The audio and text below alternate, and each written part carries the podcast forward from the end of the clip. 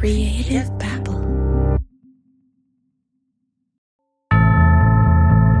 I'm Neil McTie, And I'm Javier Leiva. and this is the Ponzi Playbook.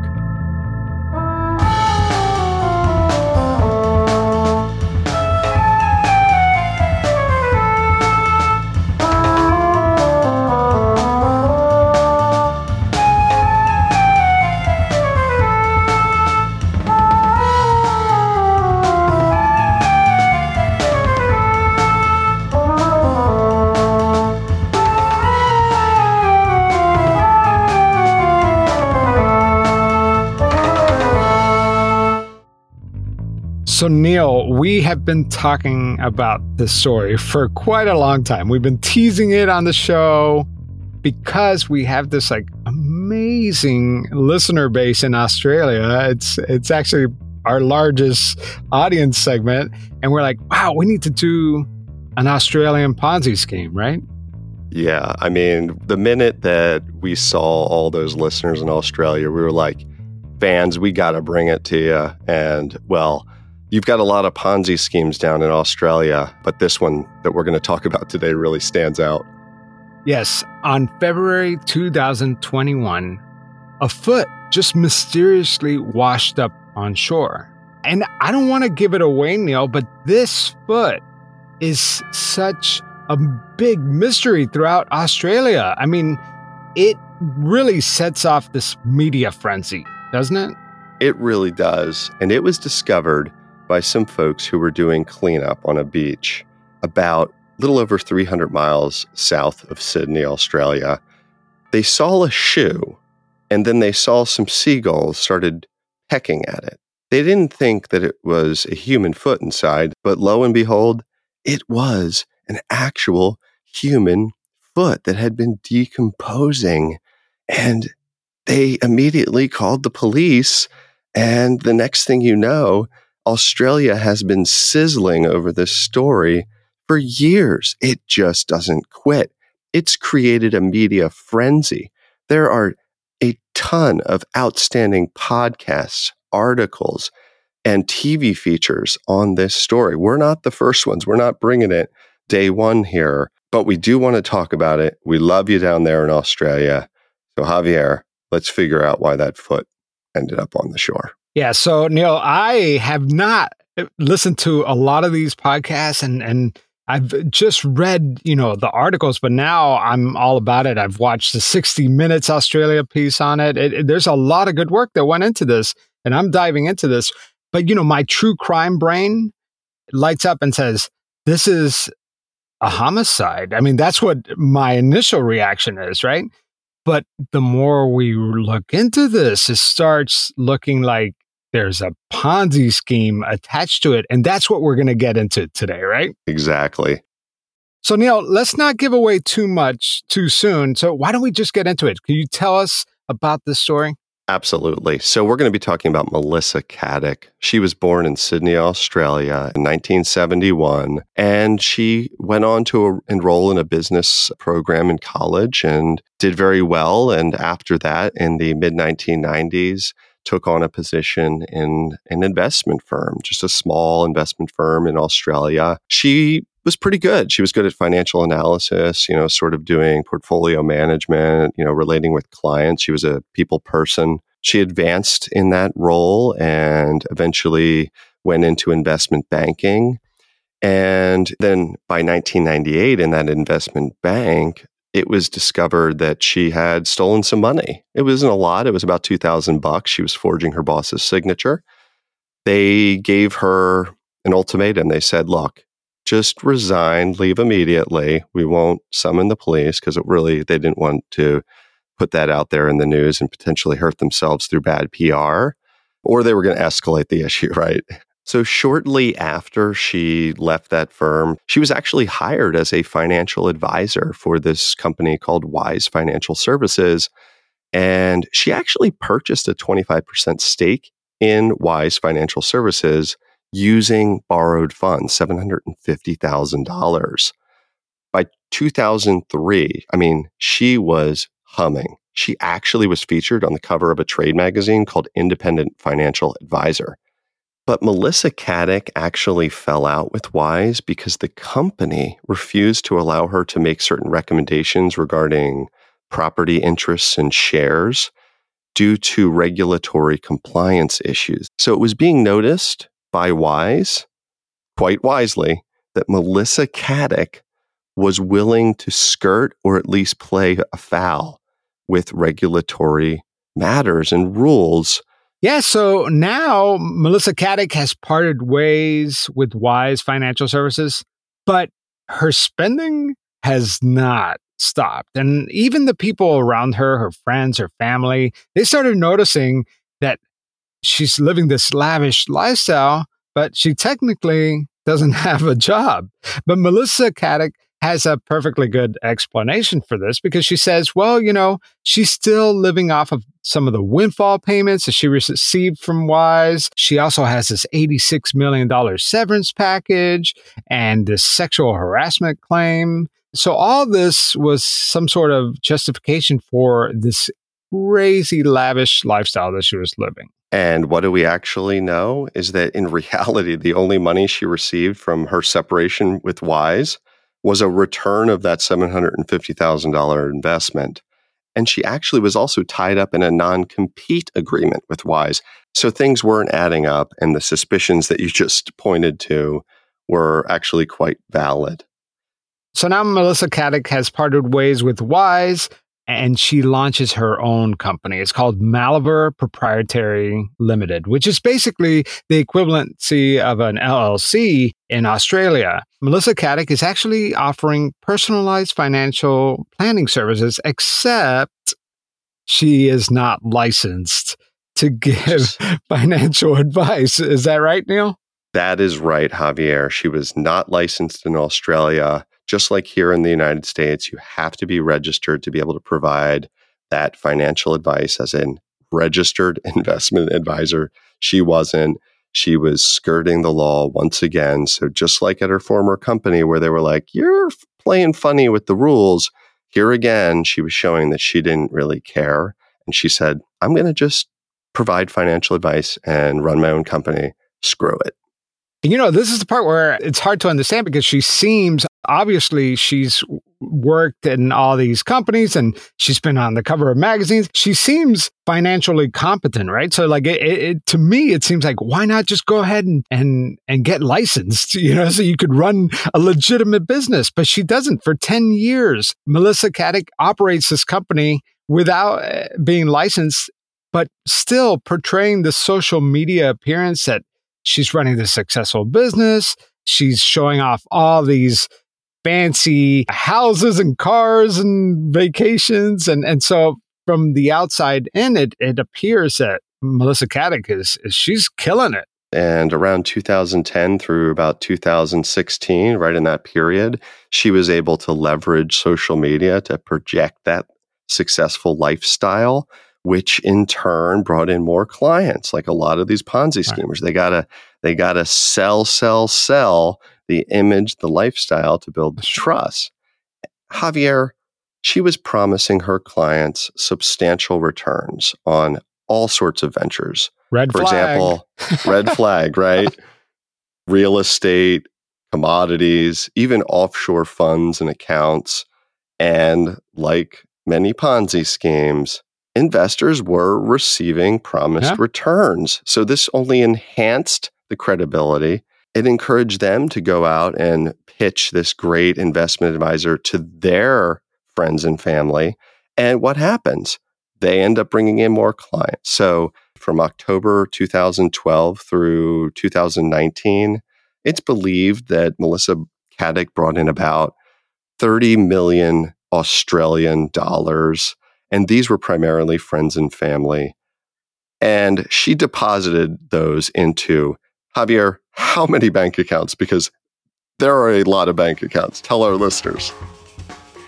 Yeah, she deposited all this money into 37 different bank accounts. And what's so fascinating about this is that all that money, none of it was based on any legitimate financial investment.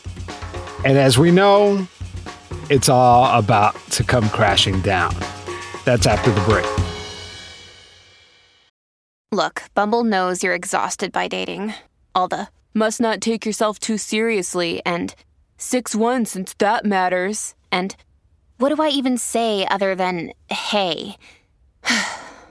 well, that's why they're introducing an all new Bumble with exciting features to make compatibility easier, starting the chat better, and dating safer. They've changed, so you don't have to.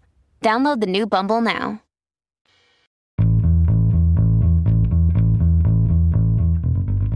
So, Neil, right before the break, we established that Melissa Caddick had started this new company. It's an investment company providing financial advice to clients, even though she was not licensed to do so.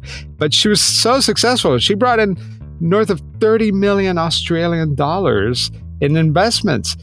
And things seem like they're going well for over a decade, but eventually the clients started experiencing delays getting their returns, and some clients were having trouble withdrawing from their investments. So uh, things were, were not going as planned, and things, the, the wheels on the bus started falling apart, basically. Yeah, they weren't going round and round anymore. That's for sure. but Melissa said, hey, hey, hey, don't worry. Don't worry. Things are fine.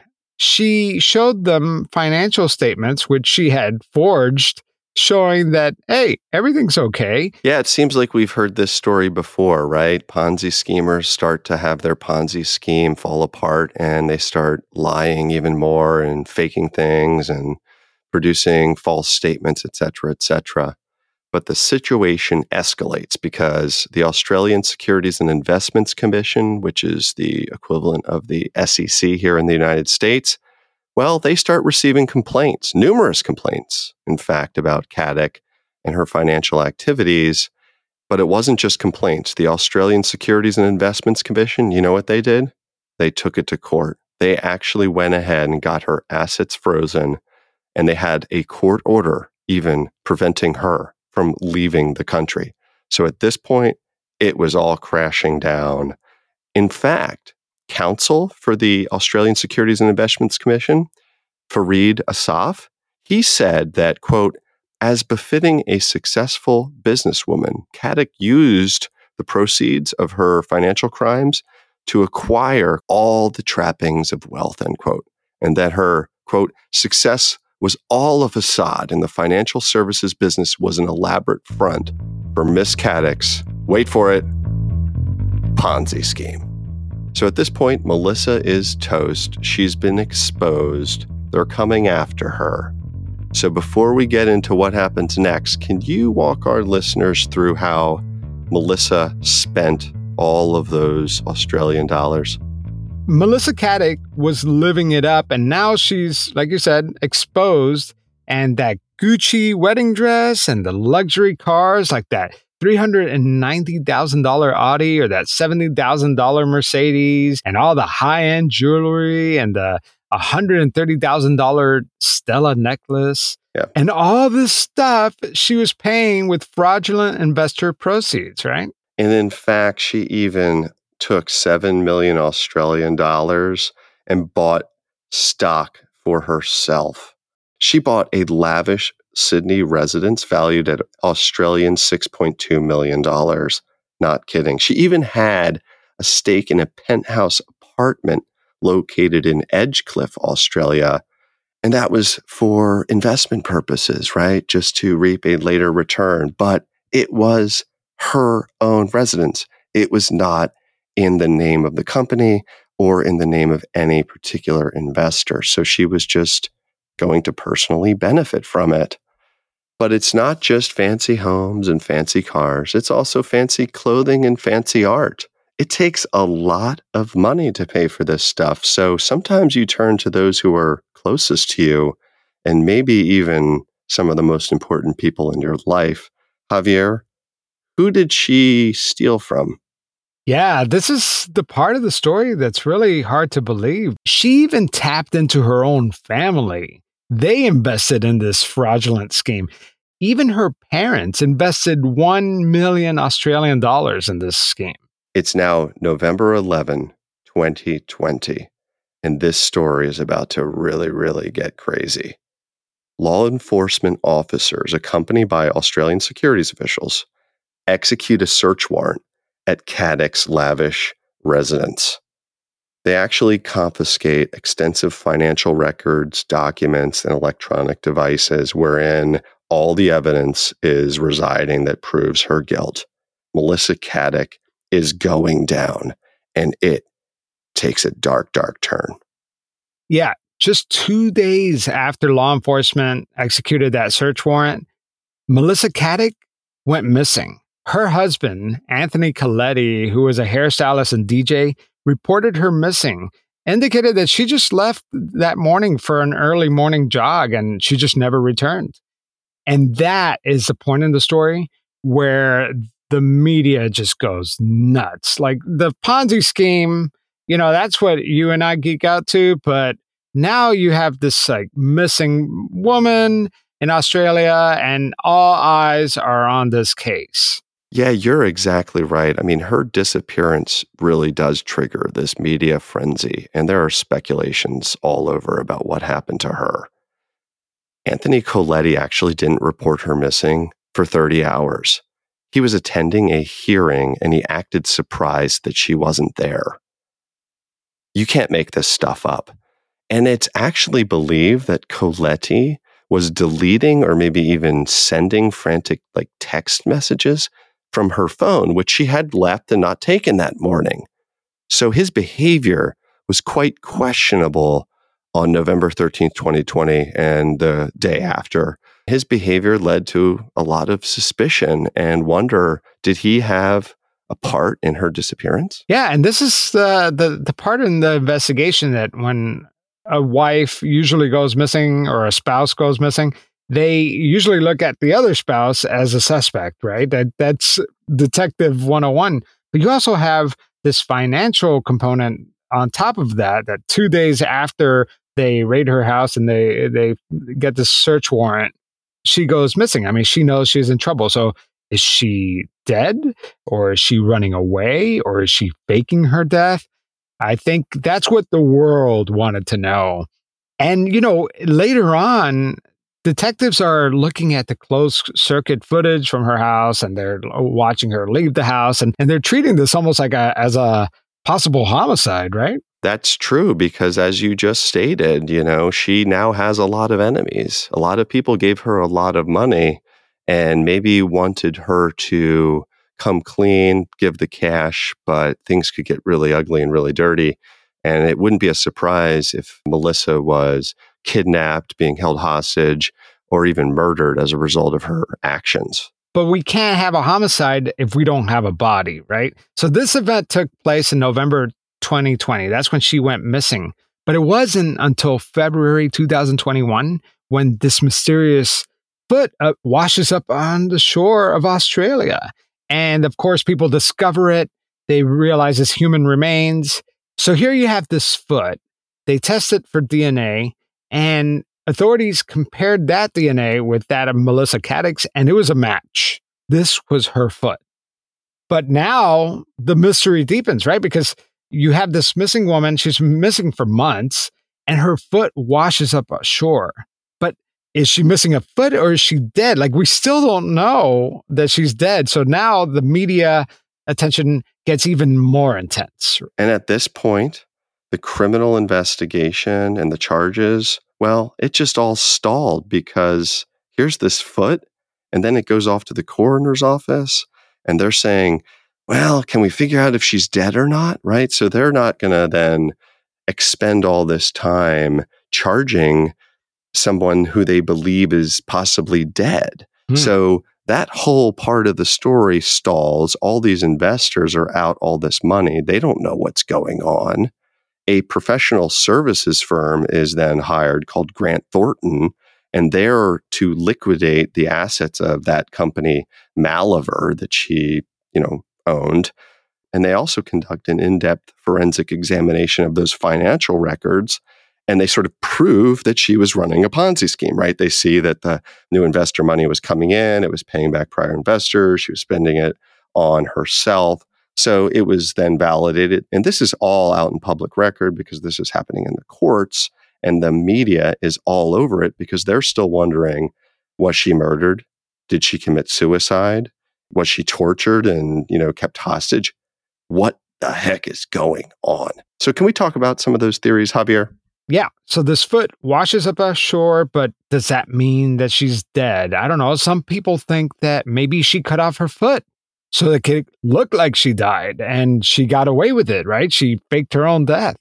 Or some people think that maybe she committed suicide, or maybe it was a murder and her husband, Koletti, had something to do with it. Yeah, and that first theory just doesn't make a lot of sense because there was no way for her to know for sure that her foot was going to be discovered. I mean, it appeared 300 miles south.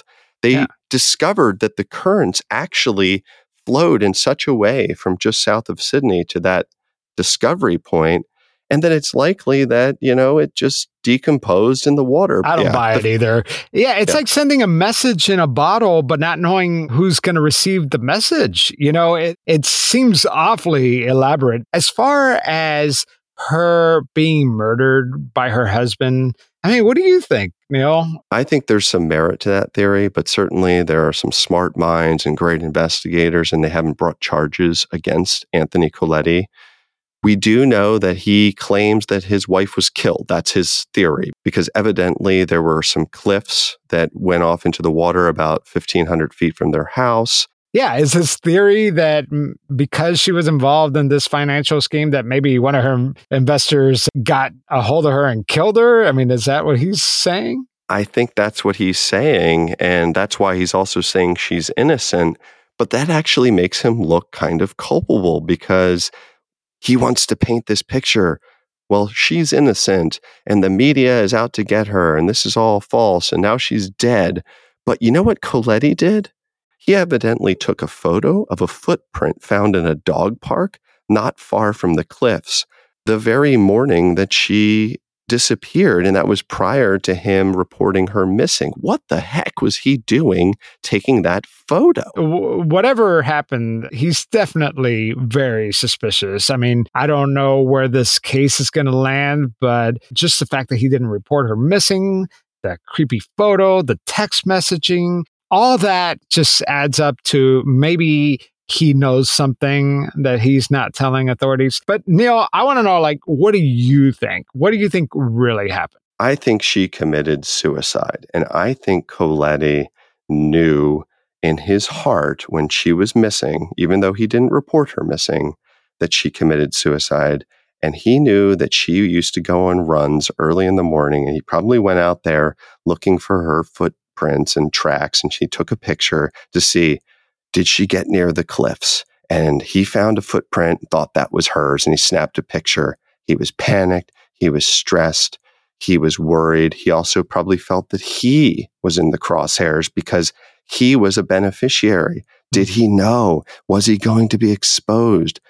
Was his life completely ruined? And people act erratically. So I think that's what happened because her life was ruined at that point and well her foot washed up on the shore. Why?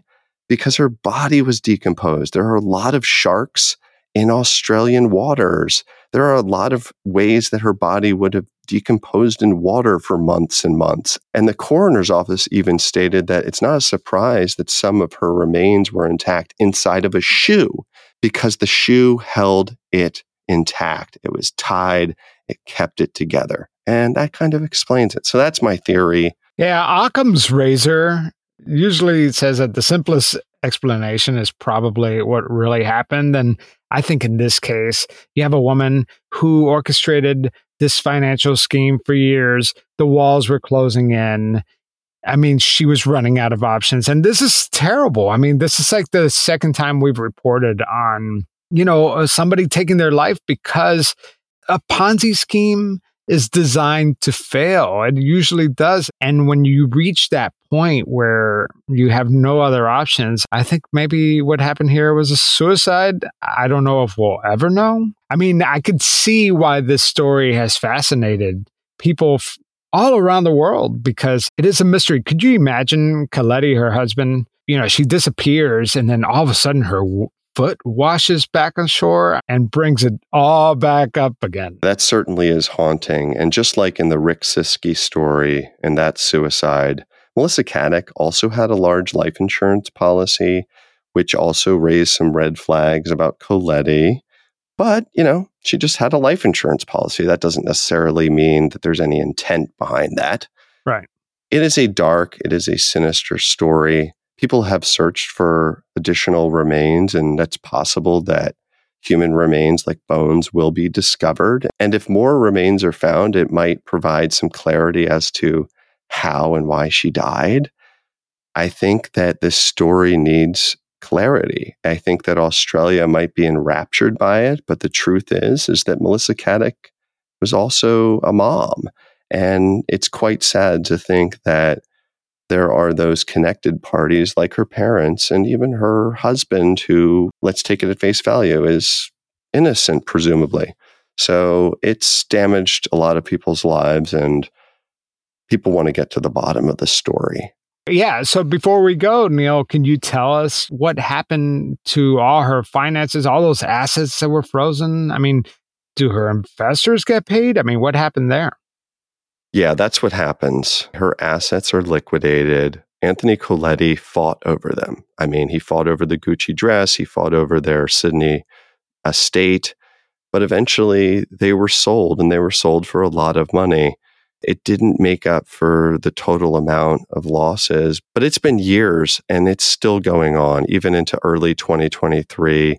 This story is not finished. We're following it. We'll be sure to tweet out any updates at Ponzi Playbook on Twitter or X or whatever heck it's called these days.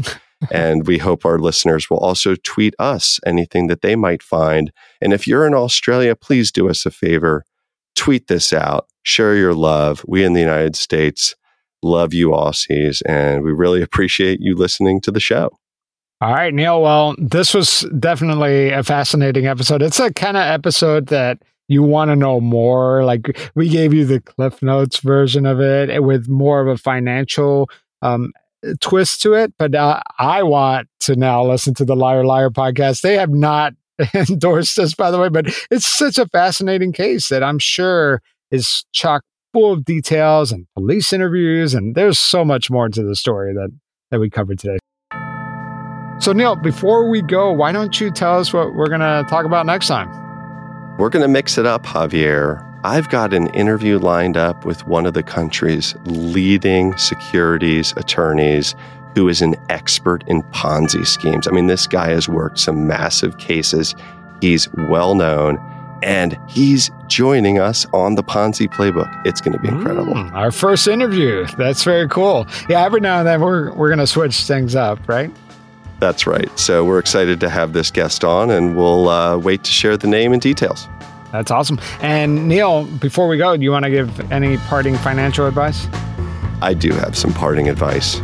Whatever you do, don't start a Ponzi scheme.